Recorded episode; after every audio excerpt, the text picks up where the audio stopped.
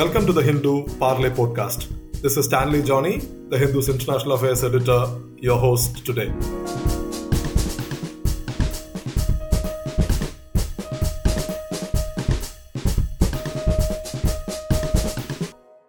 Of late, we have witnessed era shaping developments at the international level. If the United States was the sole superpower in the post Soviet world, now there are more great powers competing with America. China's phenomenal rise has unleashed a superpower competition between the United States and China. Russia is challenging the post war security architecture in Europe through its military means. IR scholars generally agree that the unipolar moment has passed, but it's not certain where the world stands today. Are we back to a new type of bipolar competition or a multipolar order is emerging? And what do these changes mean for India? Which itself is a rising power. We will discuss all these questions in this episode of Parley. We have with us General B.K. Sharma, Director General of the United Services Institution of India, who is joining us from Moscow, where he is attending the Primakov Readings 2023, and Professor Swaran Singh of the School of International Studies, Jawaharlal Nehru University, New Delhi. Welcome to Parley, General Sharma and Professor Singh. Thank you for having us on your program. And thank you very much. General Sharma, let me start with the obvious question. There are different arguments about the global order today. Some say it's economically multipolar but militarily unipolar. Some say it's it's lopsided multipolarity with different powers emerging, but there is always disparities among power. And while some others argue that we are back to, you know, bipolar competition between the United States and China, we witnessed Xi Jinping's recent visit to the United States and how he was welcomed by the Biden administration, etc., etc. So, what is your take on this, on the emerging global order? You see, at the moment, everything is in a state of flux. Therefore, to give a very cat- categoric uh, kind of a coloration or a dispensation to the whole thing is premature. I would look at the present uh, world order one of a asymmetric bipolarity, in which uh, uh, U.S. still remains uh, a, a preeminent power, but China is closing in very fast. But yet there is a substantial power differential between the two countries. Meanwhile, there are other power centers which are now emerging very fast, which would play a significant role in the balance of power. So I won't call it bipolarity. Typically, I would won't call it unipolarity as such. I'll call it a, symmetric, diffuse uh, uh, world order, uh, which is taking shape and with the passage of time maybe these contours will get little more clear and we would hedge towards some kind of a multipolarity and not a typical bipolarity as it is being propagated. Uh, thank you. Thank you sir. Uh, professor swaran singh let's look at the rise of china which is i think uh, everybody would agree that china in the last 40 years 50 years has seen phenomenal rise economically and militarily and you know, in your view, how this China's rise is affecting the global order?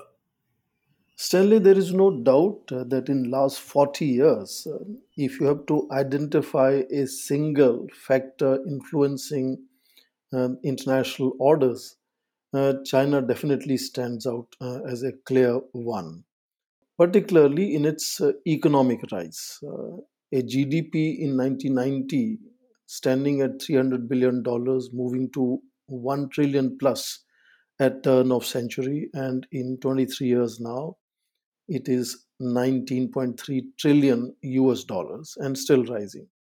Uh, that is an unprecedented uh, event or, or, process to happen uh, any time in human history.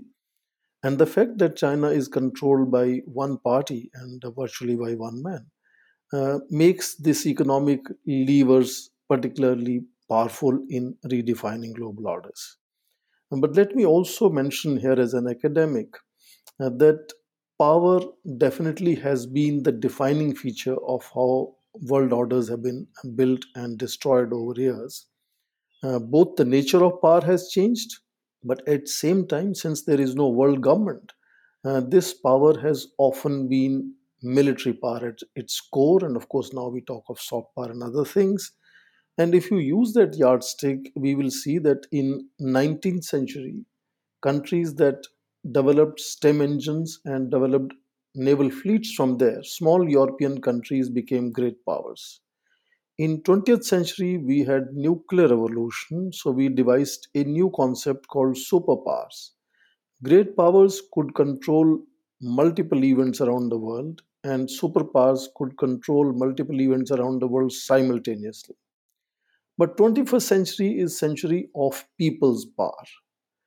The connectivity that world today sees is unprecedented. That results in interactions, sometimes even interdependence, to some extent global integration. And therefore, there could be bipolar impulses. Sometimes we hear of US and China contestations, but they are never likely to produce a rigid bipolar world because world is so much interdependent and integrated now. And then of course there are a whole lot of emerging powers and global south is coming to center stage and so on. And in that sense i think important to underline here uh, is that even the rigid bipolar uh, examples or templates that international relations theory have debated during the cold war of 1950s 60s was uh, mostly notional because international relations theories were controlled by advanced Western countries. They assumed that the problems between East and West defined the global order, leaving 100 plus non aligned nations uh, without any consideration to their standing.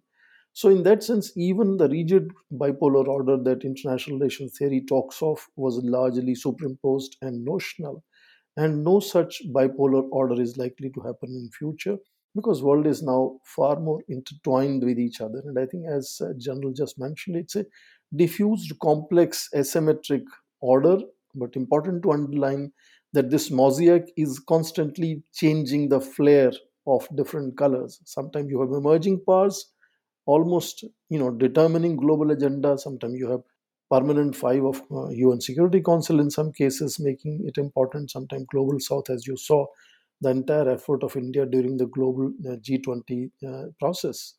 Uh, global South is the most attractive. Every country is trying to become the voice of global South now, whether it is Russia, China, India, United States. So I think it's a diffused uh, uh, situation now, and that explains Joseph Nye's diffusion of power Power itself is diffused, and therefore the orders that are driven by power will remain diffused as well. Thank you. Uh, thank you, Professor. I think we have common ground here. The general is talking about asymmetric bipolarity that could lead to some kind of a multipolar order. And we are talking about uh, people's power, diffusion of power. Uh, you know, we will uh, come back to this. Uh, and general, taking the discussion forward, uh, you are right now in Moscow attending the Primakov Forum. And Russia, uh, you know, until recently, since the Gaza war, Israel's war on Gaza took over the headlines, the Ukraine war has been dominating headlines and it became a major international uh, issue. See, the war in Ukraine, you know, it's been going on for the past 20 months. Do you think the war has driven Russia deeper into Chinese embrace? Because you know, there are a lot of reports coming out, and then Putin and Xi Jinping have very good personal equation as well. So, if so, if this is happening, what are the implications for India, given that India has very warm strategic partnership with Russia, but at the same time testy relationship with China? See, I have been following the geopolitical dynamics in Eurasia for more than a decade now. And I remember that uh, before 2014, when the economic sanctions were imposed on Russia, Russians were extremely circumspect about uh, having any closer ties with uh, China. Because the memories of the Cold War when Chinese had sided uh, with the United States of America vividly played in the Russian psychology and to the extent that they were also not very keen to develop this Trans Siberian pipeline to China. Many of the Russian scholars who came to India alluded to this fact. But with the imposition of economic sanctions, Russia was but left with the Hobson choice to gravitate towards China. And then push came to shove uh, in 2020. Uh, subsequently, when uh, this invasion of Ukraine took place and second set of economic sanctions were imposed and expansion of NATO, uh, they came as close as 300 uh, miles uh, east of St. Peters, west of St. Petersburg. So Russia started gravitating towards China. But at the same time, let me tell you, whenever we have these internal discussions uh, with the Russian think tank here, they are extremely conscious of this fact that they cannot put all their eggs in one basket. There are still simmering undercurrents of uh, some mistrust between the two sides, particularly as far as uh, uh, the balance of power in Central Asia is concerned. Uh, to me, it so appears that it, the relationship at the moment looks very cozy from the exterior, but internal, deep down, there are misgivings on both the sides. Therefore, uh, Russians uh, would not like to go whole hog into the Chinese orbit. They are very smart players. They are strategists par excellence. They know how to balance and there are enough signals that are coming from Russia that, in pursuance of their policy or what you call pivot to Asia, they would like to diversify their relationship, particularly in terms of energy based relationship uh, with the developing economies of uh, Asia, particularly East Asia and India they're very seriously looking at reinventing their relations with India. They've, to a large extent, accepted India's uh, uh, strategic imperatives to be part of an Indo Pacific construct. So there is a degree of accommodation and understanding. Uh, the moot point is that uh, these two very, very important corridors, which will give a sort of a gravitas to the relationship, one is international north south trade corridor. And second is the Vladivostok and uh, Chennai corridor. We st- still, though we have a blueprint, but we still do not have actually the wherewithal to make these corridors operational. Once we are able to make these corridors operational, probably uh, the Russian dependence on China is going to reduce. And this is the direction in which we should be able to work. And this is the dialogue which is presently taking place between uh, Russia and China, uh, Russia and India. Yesterday, you know, there was a session here on Global South. And what emerged very clearly that while Chinese may play a lip service to Global South, but Russians are quite serious and they do see an important role being played by India to that extent, maybe Russian position will be closer to Indian position as far as the primacy or the salience of global south is concerned. So these are some of the areas on which dialogue is taking place, and I think there is a good scope and opportunity for us to give it a little more push. Thank you. Professor, if you allow me, let me ask a hypothetical question. So you talked about the emerging global order uh, people's power and diffusion of power, etc., etc. But do you think you know the Chinese and the Americans would they prefer to have a bipolar order between themselves, or would they like to work with a multipolar order, working with the global South, etc., etc.? What What do you think? I think India civilizationally has been uh, focusing on diversity and uh, building consensus and unity in diversity. So, India is, uh, in terms of uh, its cultural orientation, not very comfortable in any rigid bipolar system where it has uh, difficulty of making choices as to which side to lean on. Uh, so, in that sense, India would be uh, comfortable in a multipolar or multilateral or polycentric, depending on how you wish to define that reality, that kind of world order, where India definitely will see itself as an independent pole. Uh, so, in that sense, uh, I don't see India being very comfortable in uh, aligning uh, or promoting or accepting any rigid bipolar system. Uh, India itself is now world's largest population country, uh, fastest growing economy among major economies. Uh, of course, uh, ensured of political stability, third largest military spender. One can go on and on. Itself carries an enormous weight, and you can notice that kind of assertive nature of foreign policy that we witness now would be that uh, makes India also attractive uh, uh, to both China and United States, and of course to European countries as well. In that sense, we have noticed increasing acceptance of India's own worldview, which is not toeing either line of China or United States, becoming increasingly acceptable to both sides. Russia, China, United States today accept India standing by its own worldview and pursuing its own national interests. Uh, so, for example, when United States wants to set up a quad for Indo-Pacific, India is the only non-alliance partner in that quad. United States wants to set up another quad for West Asia. India is again the only non-West Asian country other than United States which is in that quad. Likewise, Chinese also increasingly understand that you know India will have to be dealt uh, on its own terms in that sense. So I think India will continue to work for and pursue a more uh, multilateral and in that sense diffused world order, which is how the world order is growing, and India is perfectly at home with it simply because civilizationally this you know indic civilization has been very diverse sometimes we also call it very porous so there are multi ethnicities languages culture regions you know all kinds of diversity we have and we are comfortable with that. Unlike some other countries which are relatively culturally monolith. So in that sense uh, india is going to be increasingly at home with the world orders that we are seeing emerging uh, in a very very diffused and uh, uh, in sort of fluid manner.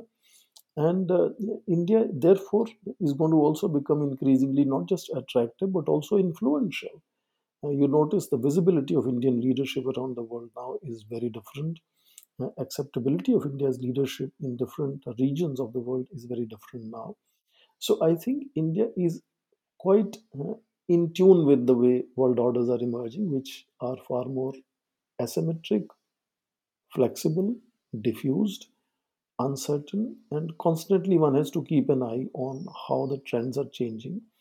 And India is perfectly, in, in, in that sense, at home with that kind of world orders emerging, and that creates a space for India to emerge as one of the players. And India would never even imagine to be the only player in that sense. India is happy to be one of the multiple players around the world in ensuring peace and stability in various regions around the world. Just adding to that, uh, Professor Swaran Singh, you know, India has very good ties with the United States as well as with Russia.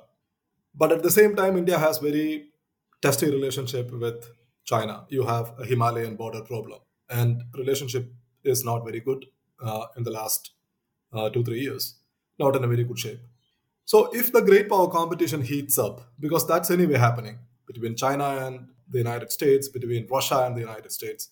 So if it heats up, do you think India's options would shrink, or India, given the current trajectory it follows, would be able to ride out of the storm? Let me say there is often temptation to uh, put India's relations with the United States and China uh, in contrasting terms, which makes it easier to highlight the differences. But uh, it's not that all is hunky dory between India and United States. India had signed a joint statement way back in July of 2005, which had opened a new relationship in terms of nuclear deal being finally signed in uh, 2008. And we were supposed to get uh, six nuclear power reactors from United States. These have not come till date. So it's not that everything is going uh, fantastic. You know, Americans are not happy to invest in India's nuclear industry because they are not happy with the uh, law that we have uh, uh, created for civil nuclear liabilities in this country. On the other hand, Chinese are having uh, 138 billion dollars of trade with India.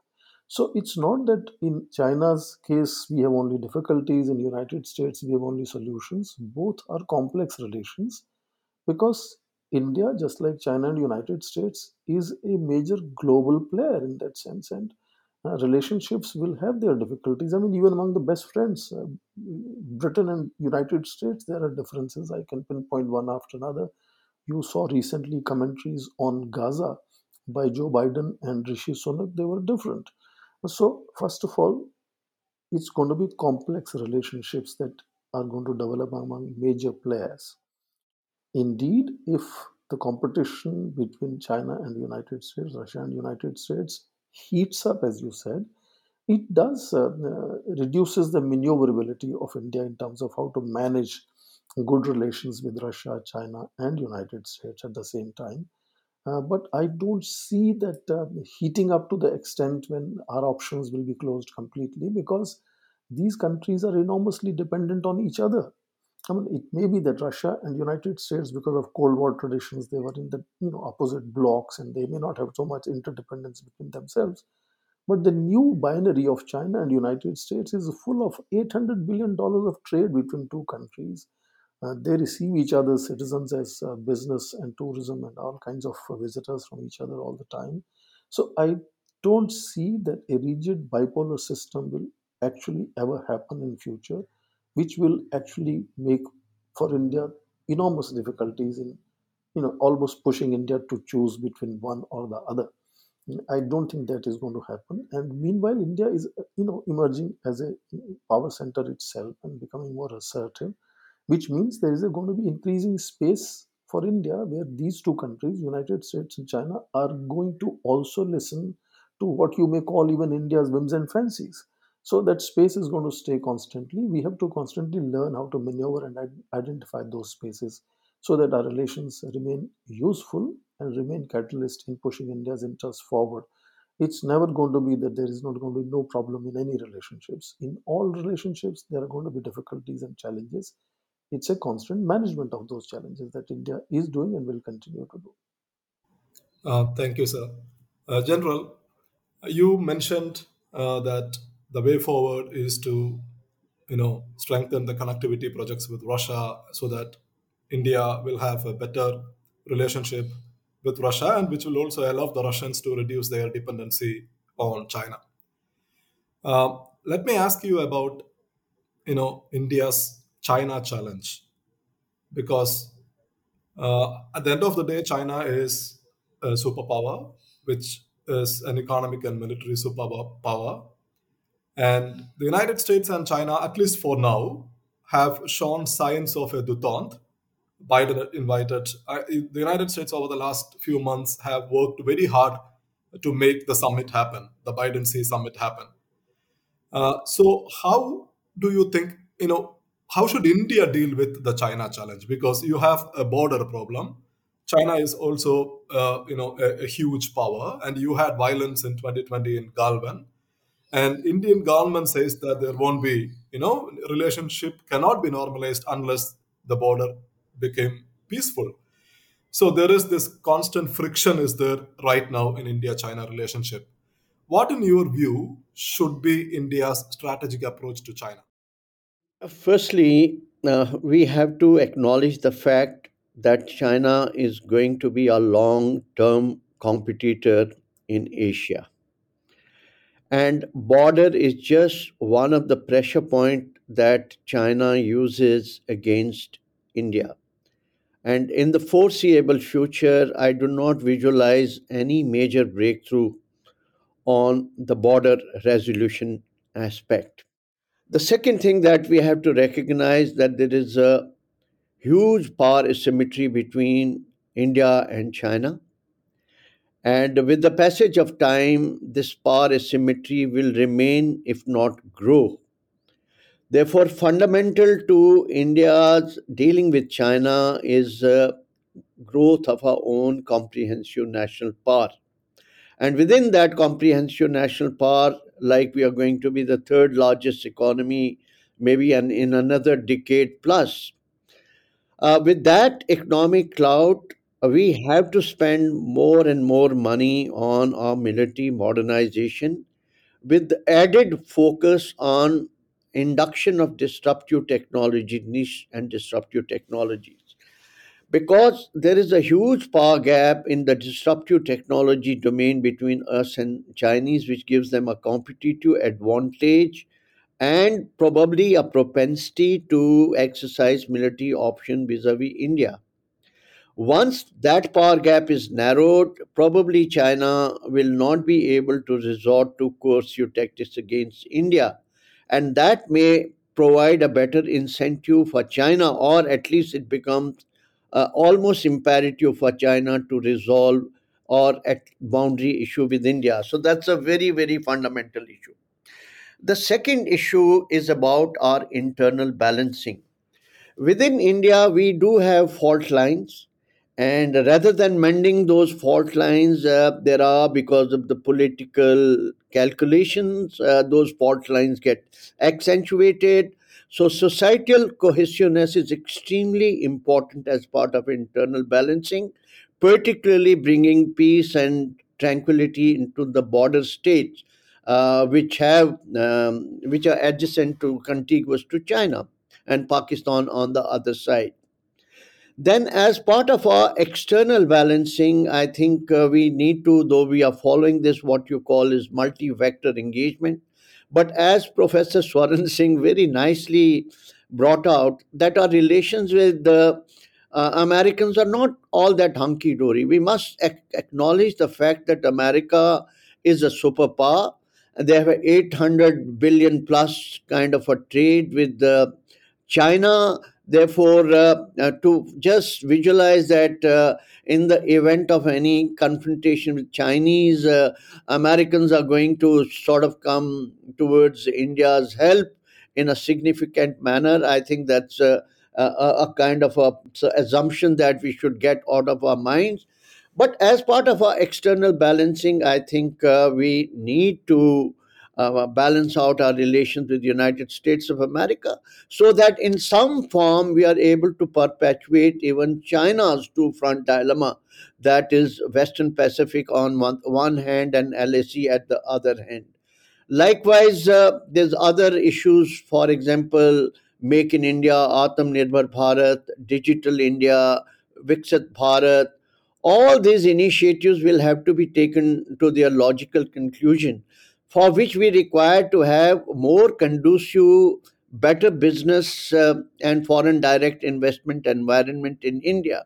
And there's a lot of work that has to be done. And one of the most important challenge here is how do you deal with your bureaucracy, uh, which is given to red tapeism, and how do you really put into action not only the whole of government but the whole of nation approach towards a national building and comprehensive national security. With all this put together, I'm saying that the power asymmetry with Chinese will narrow down and probably there'll be better incentives for us to look at border from a new reference point and develop some kind of a mod, new modus vivendi with China's uh, to live in a probably in a near harmonious relations. Thank you. Uh, thank you, General. We are now running out of time. Just one last question uh, Professor Swaran Singh. In his opening remarks, General Sharma said that the world is in a kind of a flex situation. Right now, if you look at the global security dynamics, you have a war in Eastern Europe, you have a war in West Asia. And in Ukraine, the United States is supporting Ukraine against the Russians. And in West Asia, the United States is supporting Israel in its attack on Gaza, on, on Hamas. So how do you look at the global security situation? Are we witnessing a major security reduction? Or, and what does it mean for the global security order? I think major uh, wars uh, that see uh, superpowers like United States openly advocating one of the two sides uh, versions um, make them, uh, you know, sort of really global events. Uh, otherwise, violence uh, and civil wars uh, have been all over the world all the time in that sense. and what happens in such wars is that uh, they become televised wars and world becomes far more aware of uh, what is happening in those wars uh, but even in those wars my anticipation is if you look at history of last 100 years of interstate wars most of them end up and i hope general sharma will vouch me most of them end up in fatigue. Either ammunitions get finished or the enthusiasm. And we are noticing some of them uh, some of that happening in case of uh, ukraine where uh, uh president biden is not able to sort of get the congress uh, support financially uh, his engagement and providing weapons and support to ukraine that is how plugging it along with israel is being tried and joe biden's support to israel is partly driven by the fact that Republicans uh, stand by Israel uh, and therefore they might develop a joint package for both Israel and Ukraine. So there are political compulsions that make leaders do that. And I think deeper point here is the military industrial complex. You know, industries that are producing destructive weapons all the time and they're sort of spreading that uh, instruments of death and destruction around the world that is a deeper question that needs to be addressed. I mean, I'm always surprised how come terrorists around the world never close shop because they couldn't have access to weapons. So violence is going to be world spread, widespread because there is a huge military industrial complex behind it, and 24 to 25 percent of total global exports uh, of weapons come from United States, and therefore their economy is engaged very clearly with uh, exporting weapons. So wars will continue to be reality except that only when United States presidents, you know, jumps on the flight and rushes to Tel Aviv and makes an announcement, he knows what is happening, makes it global headlines. And that, that draws greater attention. Otherwise, you know, wars and violence is global. Solution lies in addressing the military industrial complex that enables people to do this kind of killing all over the world. Thank you, sir. General Sharma, any concluding remarks on the global security situation?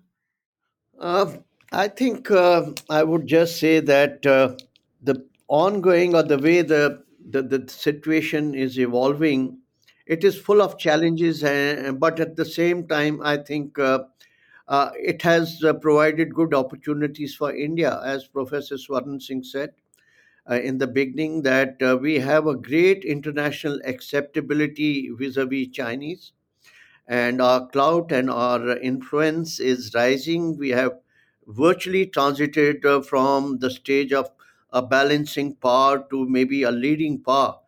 And uh, I think uh, we should take leadership role, particularly in regard to addressing the issues of uh, common security to all countries.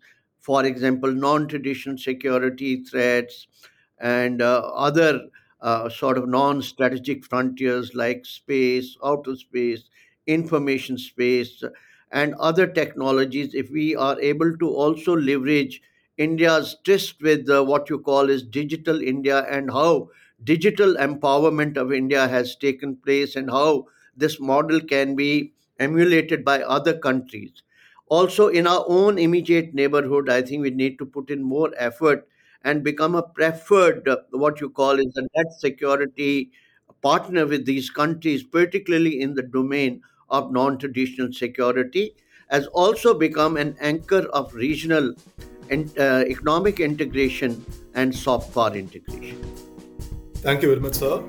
Thanks for joining us for the Parley. Thank you. Thank you, Stanley.